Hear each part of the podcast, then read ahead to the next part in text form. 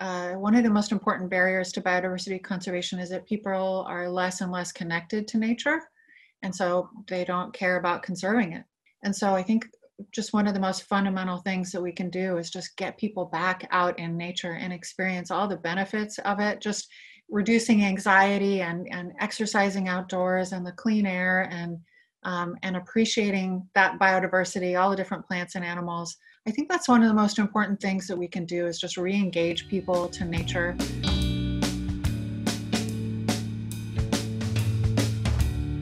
This episode is brought to you in part by our sponsor, Tidal Influence, a Californian ecological consulting firm who proudly supports environmental education and all of the diverse conservation efforts that Pelecanus works to highlight.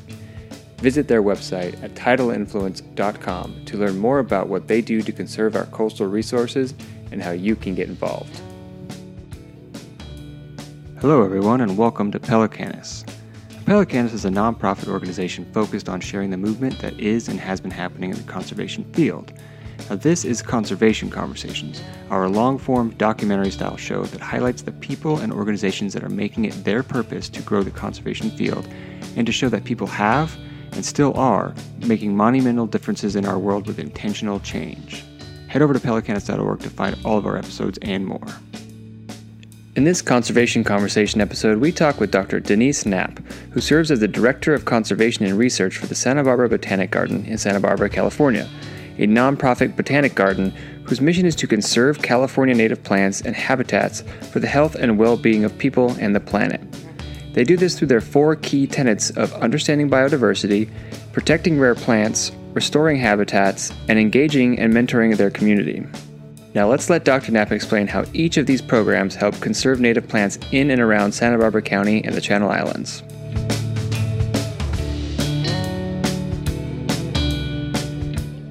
All right. Well, again, thank you so much for for joining us. Um, do you mind just to kind of start things off, just kind of saying your name, your title, and kind of what you do at the Santa Barbara Botanic Garden?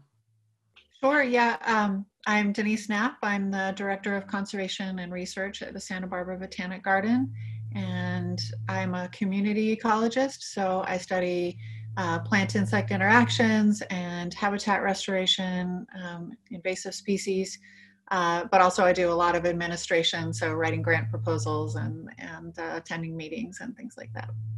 The fun stuff. I guess we'll kind of just dive right into the Santa Barbara Botanic Garden. Um, it's I was just looking at the website and I'd never uh, been to it and seeing the the conservation center, the, the the beautiful building that is. It's like I I really want to go now. Um, and so again, looking at your website here, you know, if you click on the the what we do page, there's four big tenants that I'm seeing here that says understand biodiversity, conserve rare plants, restore habitats, and engage and mentor. If you don't mind, can you uh, dive into how do those four tenants manifest themselves? Yeah, that's our mantra is understand, protect, restore, and advocate or engage. Uh, so I think of it as layers of a cake, sort of. So the the base layer being, I mean, if your if your mission is to conserve California native plants, like ours is, uh, then first you have to know what those are. So our botanists basically study and describe those species. They're the ones who determine this is this species, this is that. This is how you tell the difference. Here's a flora to help you do that. Uh, here's the distribution of these things. Here's how we know these things are rare uh, all of those patterns here's what communities they form and, and all that basic stuff and of course the, the genetics that's such an important component of that these days uh, then the the protect part is the rare plants so once we know which plants are rare our goal is just to make sure that you know nothing on our watch in our region goes extinct and so uh, if that's as simple as taking conservation seed collections and getting them in our freezer and just making sure that we have that backup, then that's the, the most uh, elemental thing that we can do. Uh, but ideally, we'll recover those species in the wild because a lot of things are rare because of what humans have done. So, uh, rare plant conservation is actually really hard and takes a long time and complicated. It can the problem can be anywhere from the genetic level to the ecosystem level. Uh, and so we like to say that we do work from genes to ecosystems. We can tackle things anywhere along that spectrum. Uh, and so that can in, involve research and recovery and growing things in our nursery and, and just getting new populations started, all kinds of things. Uh, then the next layer is the restoring habitat, and that's newer for the garden. Uh, but really, you know, in this, this is the era of restoration. It's no longer enough just to set land aside. Um, we really need that um, healthy, diverse uh, habitat to support that web of life and, and all the services that's provided to us as humans.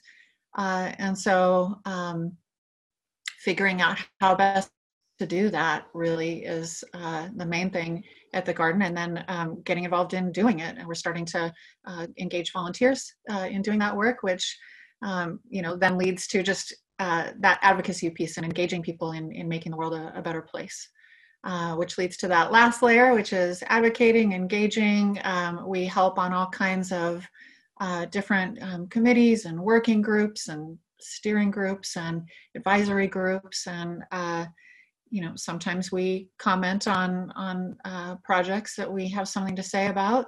Um, we do a lot of just getting out and giving lectures and field trips and workshops and things like that.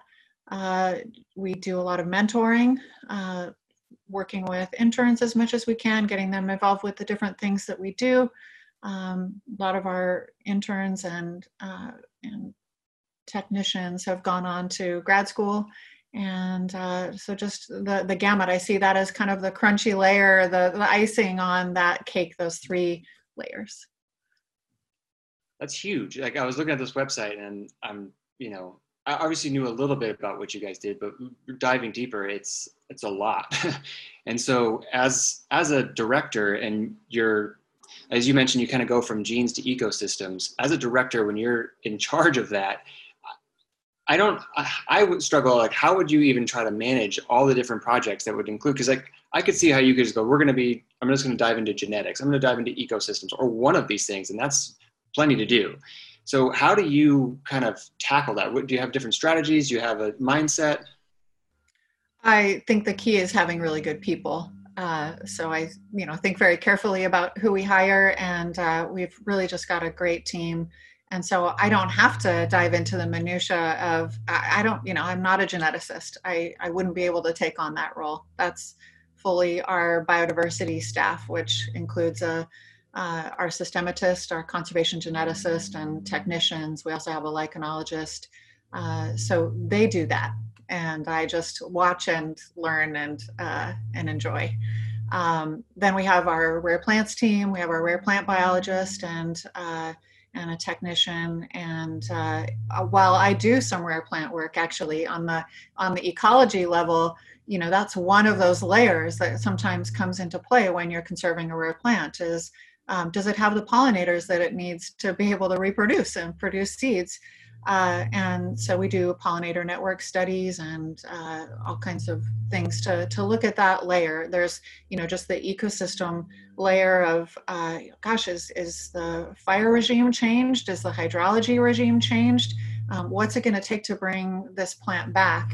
And that's where our biodiversity team comes in as well, doing uh, population genetics and, and looking at that layer uh, to make sure that you know there's enough genetic diversity in a population to have that cross pollination to have successful seed set is complicated. There's there's a lot of layers. Um, so i'm involved a little bit in that. Of course i see all the you know contracts and projects come through and talk about them and all that but um, really i'm most involved with what we call the ecology team the, the habitat restoration team i guess just to kind of dive deeper into each of those tenets we talked about when it comes to for the first one example, uh, understanding biodiversity, there there's a little section there about uh, black holes, and when I first read that, I was like, now they're into cosmology. so I was like, okay.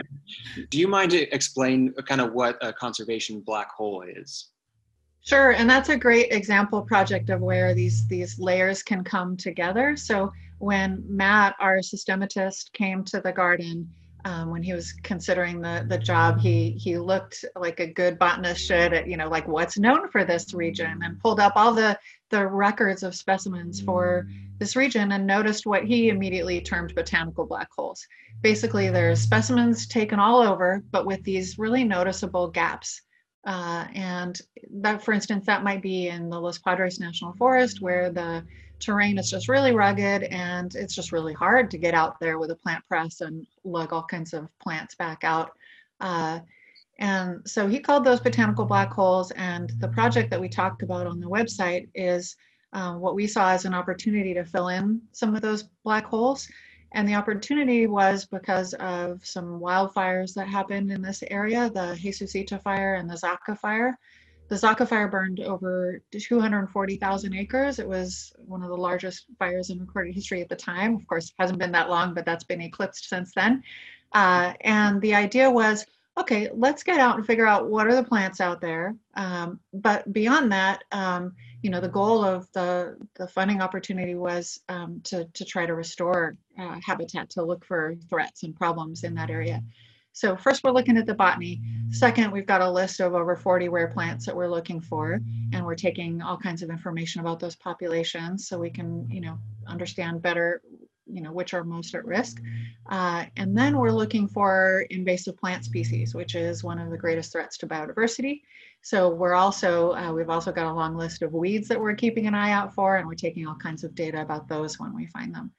So in the end, we put all those data together and we look for either weeds that are new to an area that just have a few populations. We could potentially eradicate them. That's the best way to deal with weeds, just nip them in the bud. Um, or if they're too far gone to do that, we look for areas where they're really threatening rare plants and we can control them in those areas um, to at least, you know, maintain that biodiversity. So that's an example of a project that really involves a lot of us uh, in the department and uh, touches on all three of those layers. Yeah, it's a, it's a great way to bring the whole wide variety of the team together to do one really awesome project.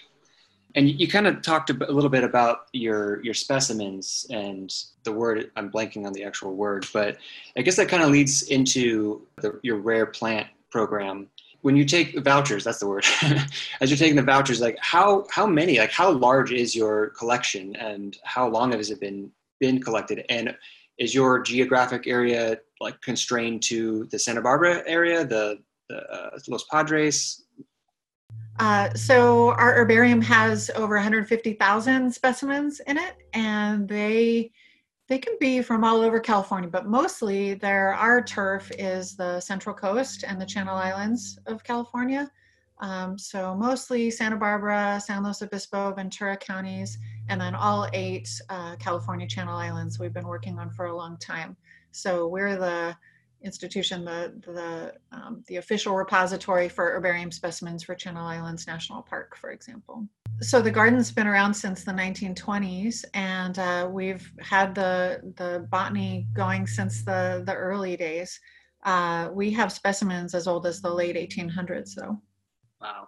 I guess that kind of uh, segue into uh, channel islands since you guys are you know the head honcho for plants in the channel islands what is special about the channel islands when it comes to the, the, the, the plant life yeah, so much is special about the Channel Islands. Um, as far as the plant life uh, and the animal life, there are so many endemic species on the islands that are found nowhere else. There's over 100 different uh, taxa of plants that are, are unique to the islands, whether it be one island or multiple islands.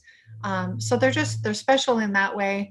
Um, they, you know, have diverse habitats and just a really wonderful um, kind of marine influenced ecosystem uh, and you know maybe they they've been hammered by humans, but but uh, there there's a lot of conservation work going on, so they're special for that too. Um, another thing that's really cool about the islands, they they just have um, things happen on islands where you have plants that are a little more, you know, have more pink flowers, or you have more gray foliage, or you have gigantism, you have dwarfism, uh, and so it's just it's just a different world. It's really neat yeah, I have to say that I think Santa Barbara is one of my favorite places I've ever been, and I still plan on moving there eventually. but um, unfortunately, I've never been to the Channel Islands. I've been to uh, Catalina a couple times, you know, as a kid camping or whatever, and it's it's been it's been a huge bucket list item where I'm just I can't seem to tick it off. It'll uh, happen.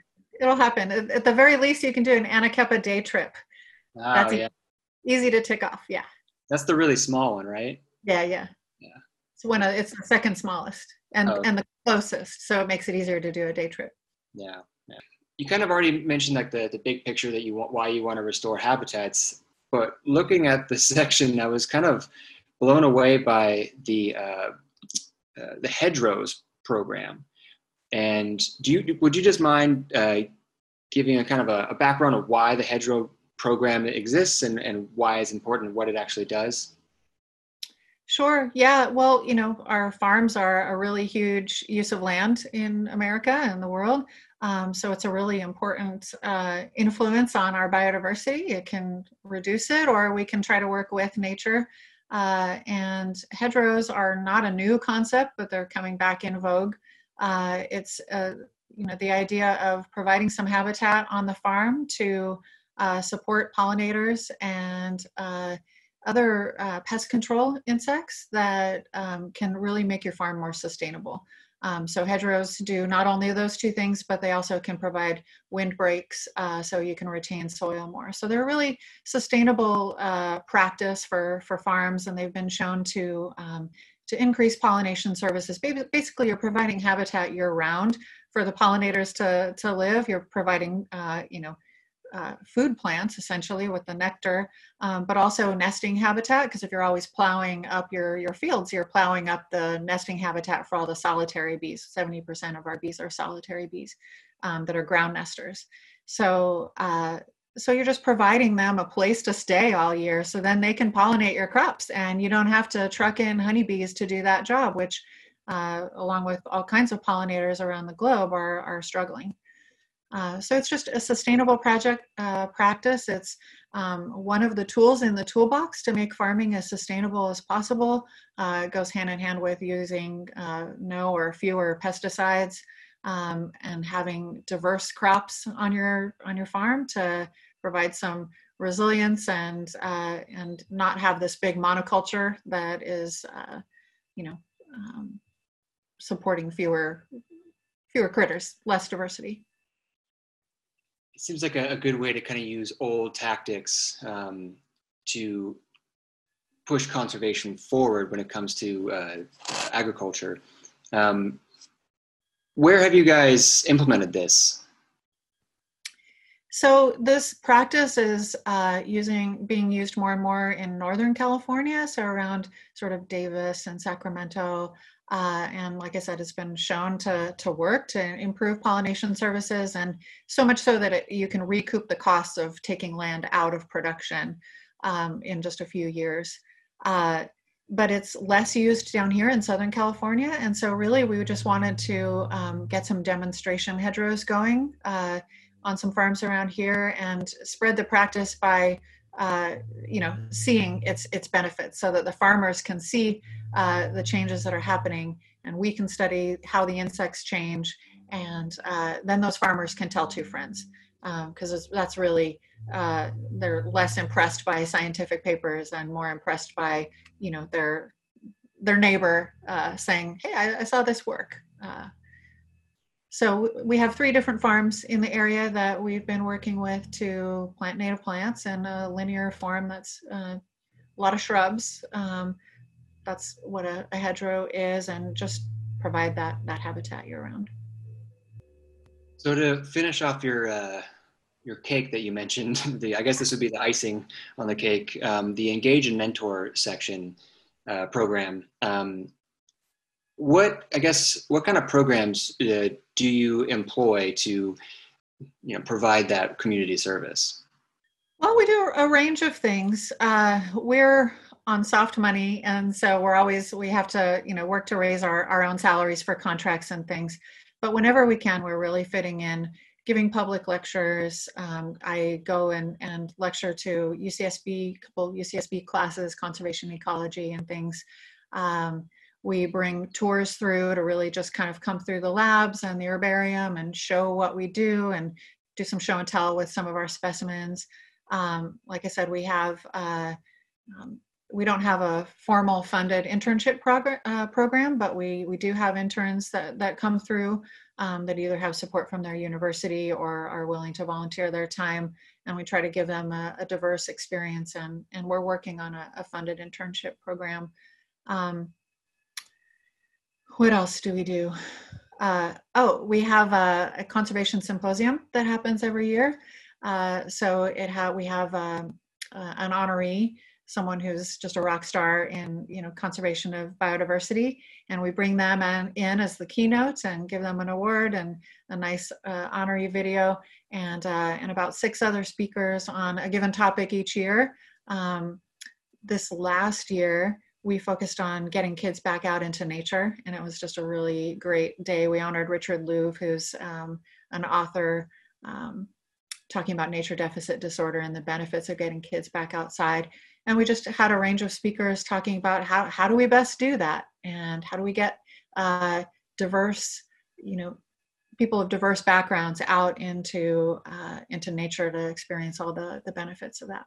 That's great. That's really good to hear. I, I think a lot of organizations are moving that direction over the last decade or two. And you know we're starting to see uh, people in this field of more diverse background which is great you mentioned the fire ecology uh, portion and those four fires, you, you or the two fires you mentioned, the Zaca, the Jesusita, the Whittier, and the um, Thomas fire, are all in the Los Padres forest. Um, what what kind of service did you provide for the recovery of um, those fire areas? Well, so I, I, described our botanical black holes project, and what came out of that was a series of recommendations of uh, you know weeds we could target to eradicate, and other areas where we can control them and protect rare plant populations. And um, some of those recommendations are already in, being implemented by the Forest Service, by their botanists. Um, they have limited capacity, and so we're also working. Um, we actually are are just uh, pulling in contracts for two new projects in the Los Padres that uh, are related to that, working on uh, habitat restoration, and uh, we're working to get more funds and, and overcome some some obstacles uh, to implementing more of them right here in our backyard in the Jesusita fire. Uh, so implementing those uh, suggestions and then in the Thomas Fire, we're essentially doing the exact same thing, um, but with some added layers. Uh, so we're, we're hiking around again on all of the accessible trails um, and mapping the weeds and the rare plants. Um, but this time we're using some apps on our phones, uh, which, which makes it simpler and quicker. Uh, and we're um, engaging community scientists in this this task to see okay how how many people can we get helping us hike these trails and looking for these plants? And how much training do they have to have already? How much botany knowledge? Um, how much can can they help us um, and is this changing them too? Uh, you know, kind of taking away what, what we call plant blind, blindness, um, really looking at the plants in a new way and, and telling which ones are native and which ones are weeds and using iNaturalist, which is such an amazing tool. You can just, you know, take a picture of a plant and put it online and then people tell you what it is. And there's even an AI component where uh, it can suggest what those things are. And so it's just really a cool gateway to people understanding and appreciating biodiversity. Uh, and we're we're asking the question: Can can this be used as a tool to help us do this kind of mapping? Because fires are getting more frequent and larger, and you know it's just an awful lot of work, and there's rarely enough funding to do this kind of work uh, to look for these problem areas, um, and then and then do the habitat restoration uh, you said how, how much it costs to handle these fires. And as we're seeing it, at, while, while we're recording this, there's probably 30 fires across California and Oregon. So yeah, we're, we're feeling it right now. It's probably see the orange haze outside. Yeah, yeah. Uh, well, I did want to mention that the uh, community science program was another uh, thing we, we kind of forgot to talk about in terms of the uh, engaging the community. And it's like I look, we talk about community science programs a lot in with other people we've talked to, and it's just a we love highlighting it because it's just a great way to get people who could be they work at a bank or they you know whatever they do for a job they spend their free time in you know helping out with conservation and getting excited about plants or animals or whatever. But what is it about native plants especially in california um, and maybe even your uh, you guys' region of study, why are this is kind of a vague question, but why are native plants important? I love that question. I'm so glad you asked it. Uh, and it, it, relates to that plant insect interactions, uh, you know, thing that I study. Uh, and it's because native plants are biodiversity. They're the base of the food web. They're the, the on land. They're the main organisms that photosynthesize and provide food for everyone else. Uh, and you know, it's not the the weeds that are bringing biodiversity. It's all those plants that have uh, evolved in that area, and they've evolved with all those insects, and you know, the right size and the right shape and the right hairs in the right place on those pollinators to pollinate those different plants, and and it's a it's a wondrous thing.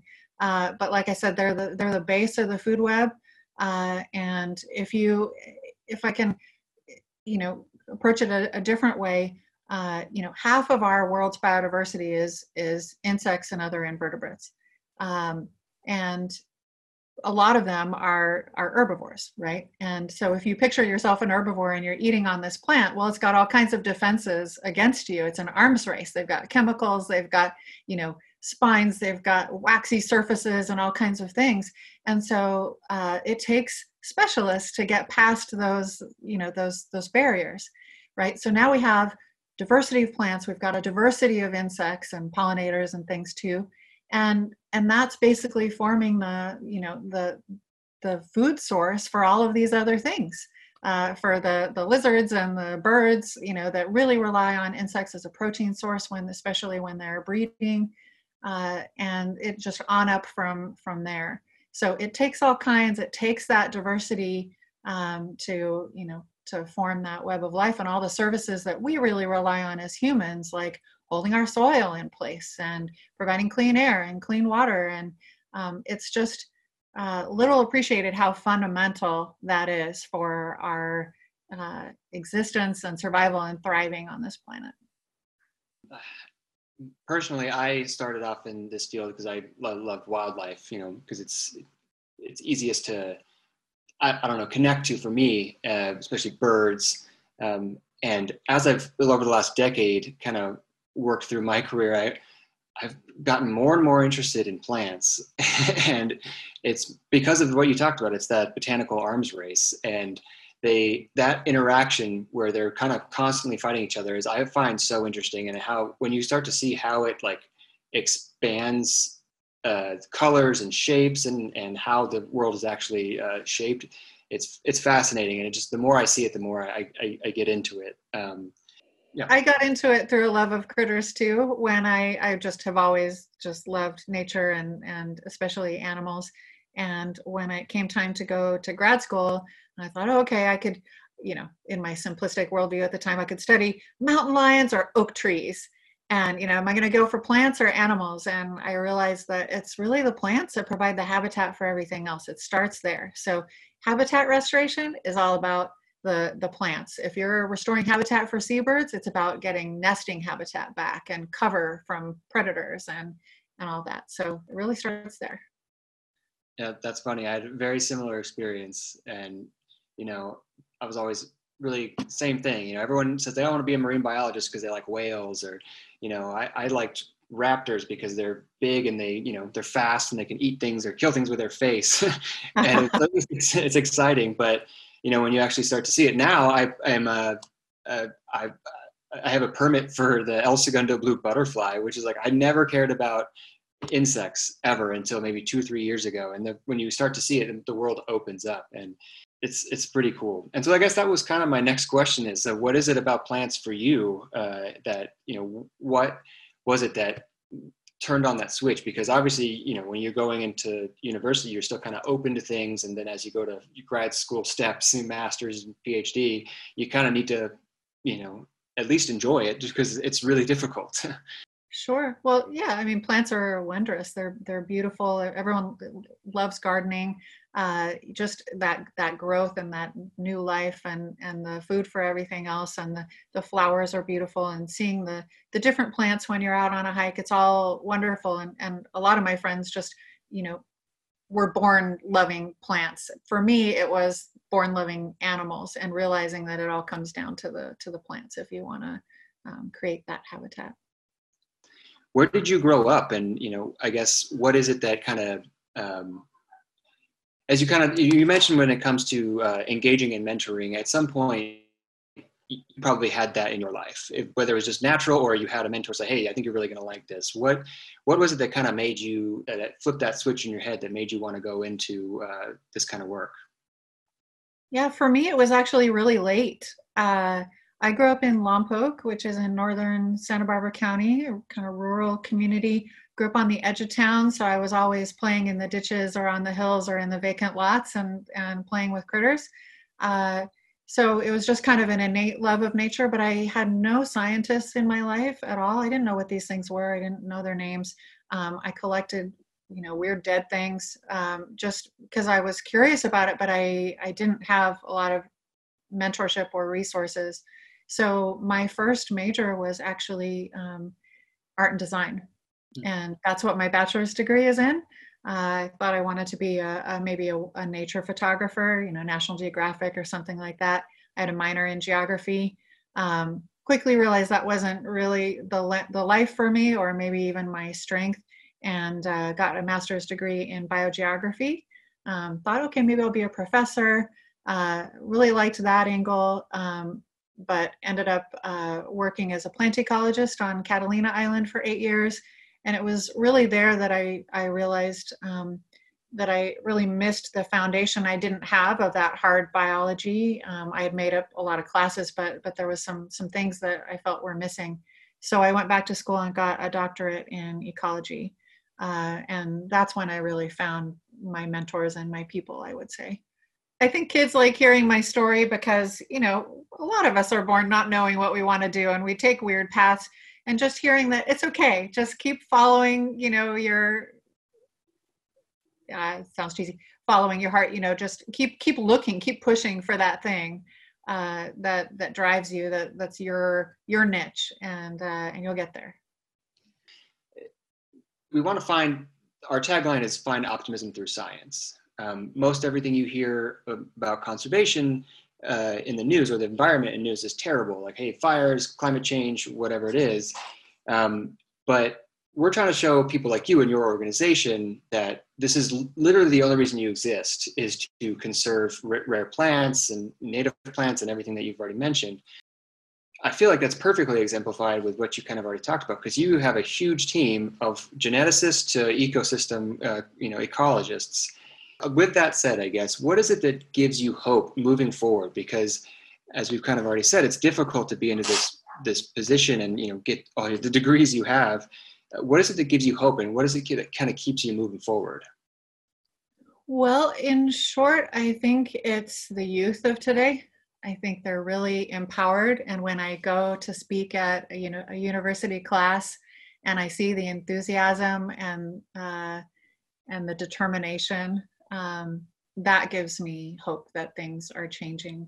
Uh, I think the important thing is uh, one of the most important barriers to biodiversity conservation is that people are less and less connected to nature, and so they don't care about conserving it.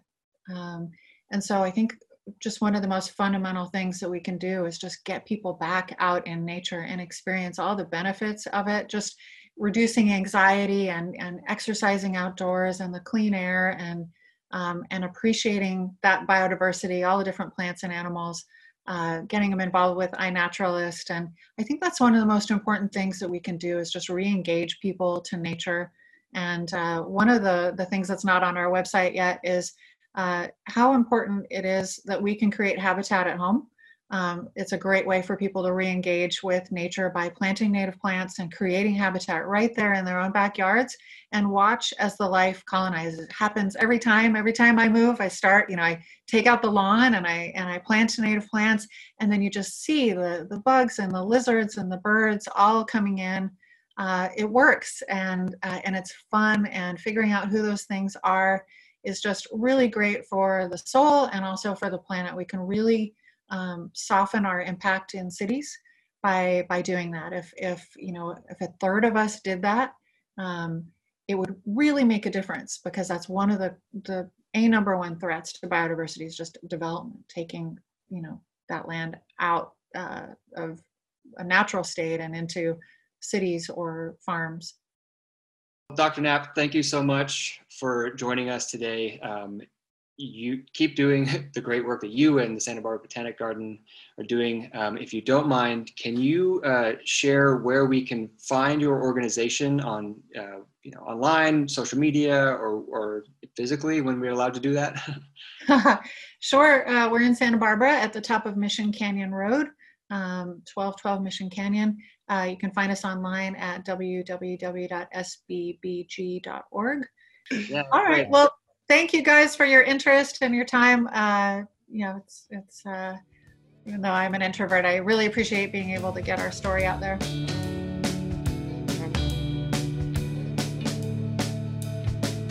We'd like to thank Dr. Knapp again for taking the time to talk with us about the amazing work that the Santa Barbara Botanic Garden does. And please check out their website and follow them on social media at SB Botanic Garden. Producers on this episode are Austin and Taylor Parker. Music was provided by A Picture Book Studios. Please like, comment, and subscribe before you go if you haven't already. Thank you again for tuning in. We'll talk to you next time.